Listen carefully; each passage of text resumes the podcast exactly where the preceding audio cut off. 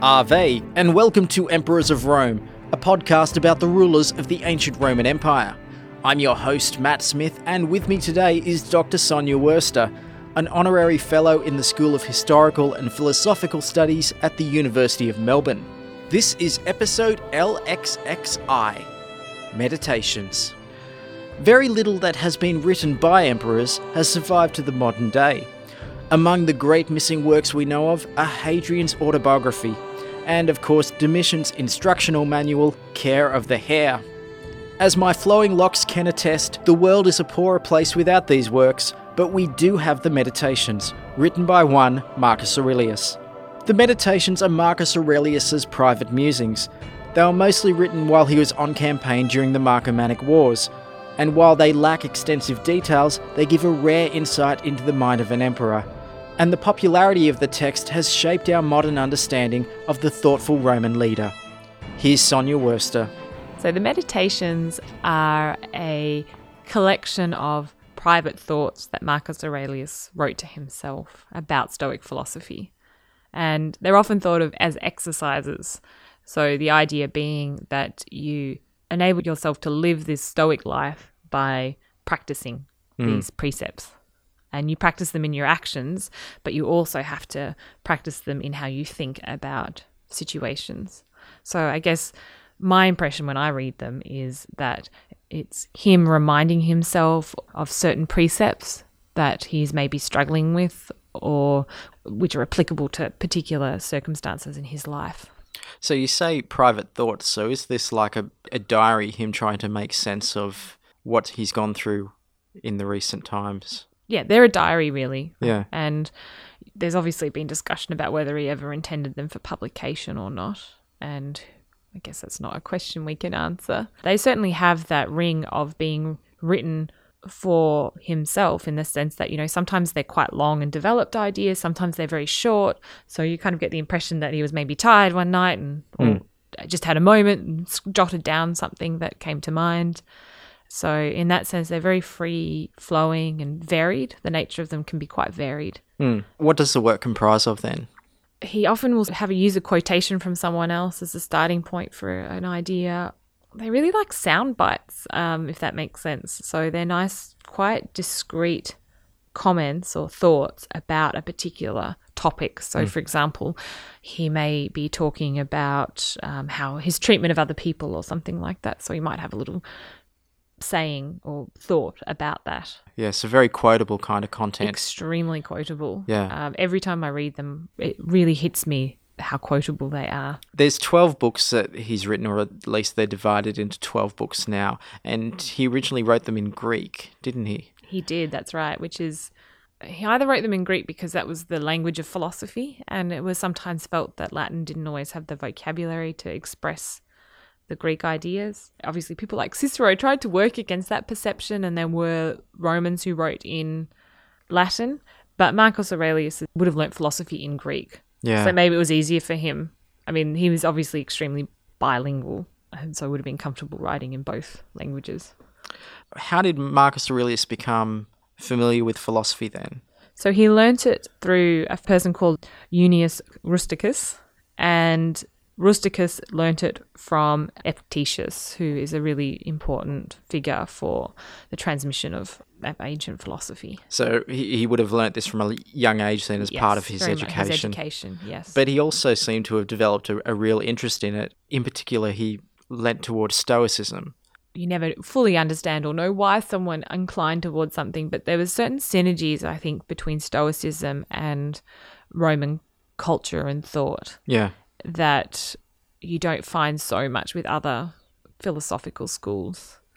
Um, I think that there are kind of core precepts. So, yes, they had this more theoretical aim, or not theoretical aim because you're supposed to live your life by it, but the ultimate good for a, a Stoic was virtue. Yeah. Um, which is obviously seems like quite an abstract concept. But there were four main virtues courage, wisdom, self control, and justice. So you can see how those fit in with some traditional Roman ideas. So, you know, clementia for the Romans, the idea of being just to people, hmm. to you know your fellow members of the elite, or even I guess people in the army and so on. So justice was a an idea that they had. The idea of courage is important within Roman traditions of masculinity. Self control is, I think, also important. Wisdom's the more kind of abstract idea, but you can see that there are certain synergies between Stoicism and Roman thinking. Can you give me some quotes and a bit of a sense of uh, of what Marcus Aurelius was thinking and how it applied to Stoic thought? He seems to me quite obsessed with certain themes that come up a lot in his quotes or in his uh, exercises, so to speak. So he's really into providence, so the role of the gods. He seems very interested in the idea that life is not infinite, that you're going to die one day, and how, how to use Stoic philosophy to deal with this idea, how to work towards being a good person, a good ruler, a good leader, kind to other people, not focusing on the wrongs that people do you and kind of moving forward from those, but focus on yourself Yeah. as well. So these are all themes that I think come up a lot. And he also deals with how to be involved in political life in a constructive way. For example, he says in uh, Book 4, section 1, he says, No action should be undertaken without aim or other than in conformity with a principle affirming the art of life, by which he just means everything you should do in life should conform to the idea of being virtuous, because that's what your aim is as a Stoic, is to, to be a, a good, virtuous person. Hmm. And he said, So everything you do, you should always come back to that principle he says, you know, people want to retreat from the world. So they want to go to the country, by the sea, in the hills. He he writes to himself as you sometimes. So you yourself are particularly prone to this yearning. So there's obviously some tension that he has where he feels the pressure of being emperor, as one would imagine you would. And he says, you know, that idea of wanting to withdraw, a completely understandable one. But he says this is not a good thing. He says, uh, but all this is quite unphilosophic when it is open to you at any time you want to retreat to yourself or into yourself. No retreat offers someone more quiet and relaxation than that into his own mind. So he's actually saying, I can't always physically withdraw or retreat because I'm an emperor, but I can always retreat into my own mind, which I think is quite a kind of reassuring thought in a way that doesn't matter what's going on, you can always look after your own kind of mental health, so to speak. Yeah, yeah. So he seems very, um, I, I don't want to say preoccupied, but it, it's very kind of emotive language as well. Is is this meant to be a philosophical text that he was writing?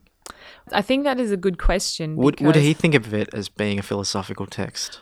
They're obviously engaging in philosophy, hmm. and so in that sense, they're philosophic, and they're certainly exploring questions related to Stoicism. So they're philosophic.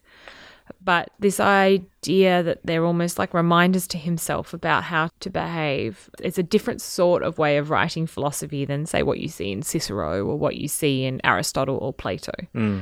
Or Philodemus or some of these other texts we have. But I think he would have thought of them as being philosophical in, in theme. I get the impression, though, say by referring to himself and by being a lot more open, that he was the only audience intended for this manuscript. I think so. But then again, as a public figure, hmm. he must have known that when he died, that everything that he possessed would be examined and looked at for public consumption. So it's kind of like that tradition of writing letters, and then the fact that after your death, your letters might get published. Yes, yeah. And maybe he didn't know for sure whether or not that would happen. But there's nothing in the content that belittles him or makes him look bad, I don't think. Yeah, yeah. What other insight can we get from his texts? He's obviously captures very nicely how we all have an internal struggle in life. And so I like it in book seven, he says the art of living is more like wrestling than dancing, in that it stands ready for what comes and is not thrown by the unforeseen. Trying to capture there the idea that you know how a wrestler is quite tough and strong, and they kind of stand very firm and can withstand you know someone coming and trying to throw them down onto the mat. Hmm. He is obviously describing the philosophy is what keeps him firm. Stoic teachings is what helps keep him firm in life, Okay. as yeah. opposed to dancing where it's all fluid. You're reacting to music. He's also really interested in how humans interact with one another. So he spends a lot of time talking about how you should treat people. Men are born for the sake of each other, either teach or tolerate. So if someone annoys you or they're doing something that goes against your beliefs, you've got two options. You either have to put up with it or you can try and help them kind of see your viewpoint. And that idea is a kind of key one for Stoics because it's something called oikeiosis, which is the idea that we have an innate sense of self love hmm. and that we have an innate sense of belonging to ourselves. But they broaden this idea out to say that as a parent, you have an innate love for your child, and that actually, more broadly, as human beings, we have an innate love for each other because we're all governed by reason. We're all rational humans. And so you look for the, what's the same in other people. And on that basis, all humans should have respect for each other because all humans have reason. Yeah, yeah. Okay, so why was Stoicism a popular philosophy in ancient Rome? They have this kind of seemingly abstract idea of virtue being the aim, but when you boil it down, they had four main virtues that were important to them. And those four main virtues were very, had synergies with Roman ideas about how to behave anyway. Hmm. So I think that's one reason it was popular. A second reason why Stoicism was comfortable for the Romans is because Stoics had a very strong view of providence. So the idea that fate exists. Yes, you are responsible for your own moral actions, but you're part of kind of like a, a bigger chain of, of being, so to speak, that's controlled by Zeus. Yeah. And I think the Romans were very comfortable with that idea of fate and providence. And it was something that they used to justify their empire. So they often said that the gods supported their successes in war and hence their ability to conquer other people. Hmm. So, providence, I think a further reason why Stoicism was appealing to Romans was the idea being virtue is what you should seek. Everything else is either bad or an indifferent. Mm. And what they really meant by these indifferent is that, you know, you shouldn't, in theory, be too worried about wealth or health or whatever, but some of them are preferred indifference. So, of course, we'd all prefer to be healthy over being sick, to have money over being poor, and to have fame over ill repute. Like, no one wants to be thought badly of. I think because of those reasons, it sat well with elite Romans who were very wealthy and they could sort of say to themselves, well, it's okay for me to have this money because it's a preferred indifferent. So I think that there's just sort of key synergies between Roman thinking and, and Stoic philosophy. A modern perception of Stoic philosophy is that it's trying to rid yourself of emotions on some level. Is that an accurate perception? And can you explain what the thinking of emotions was for Stoic philosophy? Yes, the Stoics definitely argued that common emotions such as anger, fear, pleasure, and pain uh, were not positive. And in fact, they made quite a complex argument about emotions in that they said that they're actually not real emotions. So it's quite hmm. a technical argument. They called them pre emotions. They said that in contrast, real emotions, which they called good emotions, they refer to it as an assent to an impression that is right. So it means that you evaluate a situation, and because you have the underlying right belief system, you'll be reacting correctly to that situation. Whereas someone who displays anger uh, is angry for the, all the wrong reasons because they're attaching importance to something that's not important. So the true emotion is the clarity that you have after the emotion is out of your system. Yeah, that's right. I mean, there were emotions that were okay for them. So let me give you some examples. So they said that caution, prudent caution, was a genuine emotion, Okay. Making a For the record, she just quotation fingered emotion. Sorry. I don't know why. I just feel like it's such a kind of odd term. Prudent caution is an okay emotion to have Yeah, where, whereas nowadays we would not apply the word emotion to No, prudent that- caution. That's right. That's right. Exa- exactly. And rational wish. So making a calculated wish about something that's going to contribute positively to your virtue. Yeah. That's okay. That's an emotion. That's a good emotion. And joy is a positive emotion. Okay. That one sticks around yeah. then. Yeah, that's right. And as I said, they have a very cognitive view of the emotions, as in your underlying belief system is fundamentally important for how you react to a situation. Mm. So a Stoic sage will not be angry about something because they're not going to attach any importance to the thing that's making them angry. Yeah. Okay, so it's not only controlling your emotions, it's it's not feeling them to begin with. That's right. So it goes beyond that, which is so it must be very hard to live in that manner if it, if it's even possible at all. Everybody feels anger whether they contain it or not. That's right. I mean, I, I know about Stoic philosophy from my many years of watching Star Trek as a nerdy teenager. Yeah. and I was watching Star Trek last night, but anyway. But that's all about containing emotions. It's still feeling it. So has Stoicism changed then in the way that we think about it now? I think it's it even had changed within antiquity. Right. So the early Stoics were much more extreme about emotions than later Stoics were. yeah. And I think in theory, you're right. The Stoic sage won't even feel the emotion because they'll have trained the brain, so to speak, trained themselves so much that they won't get angry about lots of situations because they understand that the reason why they would have been angry isn't a real reason to be angry. Yeah. And it's obviously, I think, quite a difficult thing to achieve. Yeah. And I guess that's that's what you see in Marcus Aurelius's meditations is him reminding himself of why he should react in certain ways in certain situations. Yeah. So as far as texts go, I guess we should be very grateful that we have the meditations as a text because they are one of the very few texts that we have that a Roman emperor has written. But at the same time, it's it's hardly a diary that he wrote of his many battles on the front lines, kind of thing. There'd be some people who would prefer that, but I guess it's not the case for you. You'd be, you'd be very grateful that we have the meditations. But Yeah. why should we be grateful that we've got this as a text? Well, I think it actually humanizes Roman emperors because for so often we're stuck with like, you know, Suetonius's view of how they were behaving. Mm. We're stuck with hostile sources who are members of the elite who were annoyed that they didn't have more power. So I think it's quite an interesting contrast to see this person's inner thoughts and feelings about how to deal with being a- Roman emperor Yeah. you know, he starts off in book one with all these people who are really important to him. And I think that that's a very interesting starting point. Oh, I, li- I like that. Even if it's somebody that he doesn't like, he finds something nice to say Yeah, about them, that's doesn't right. he? Yeah. He doesn't say much about them. No.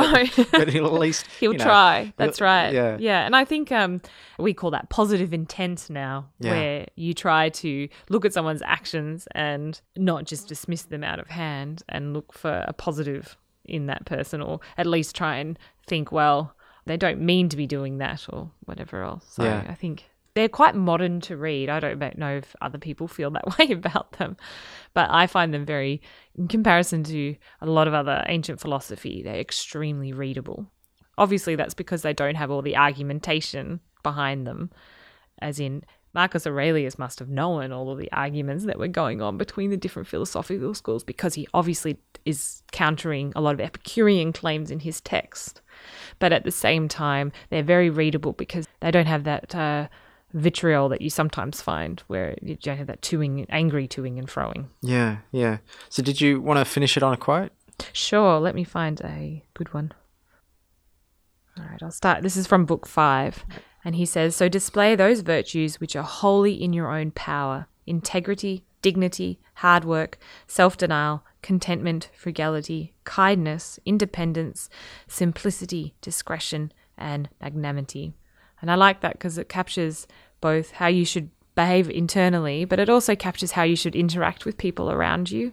So it's a good contrast. It means that you're always thinking, uh, yes, it's inward looking, but you're always thinking about other people as well, which I think is is a nice sentiment.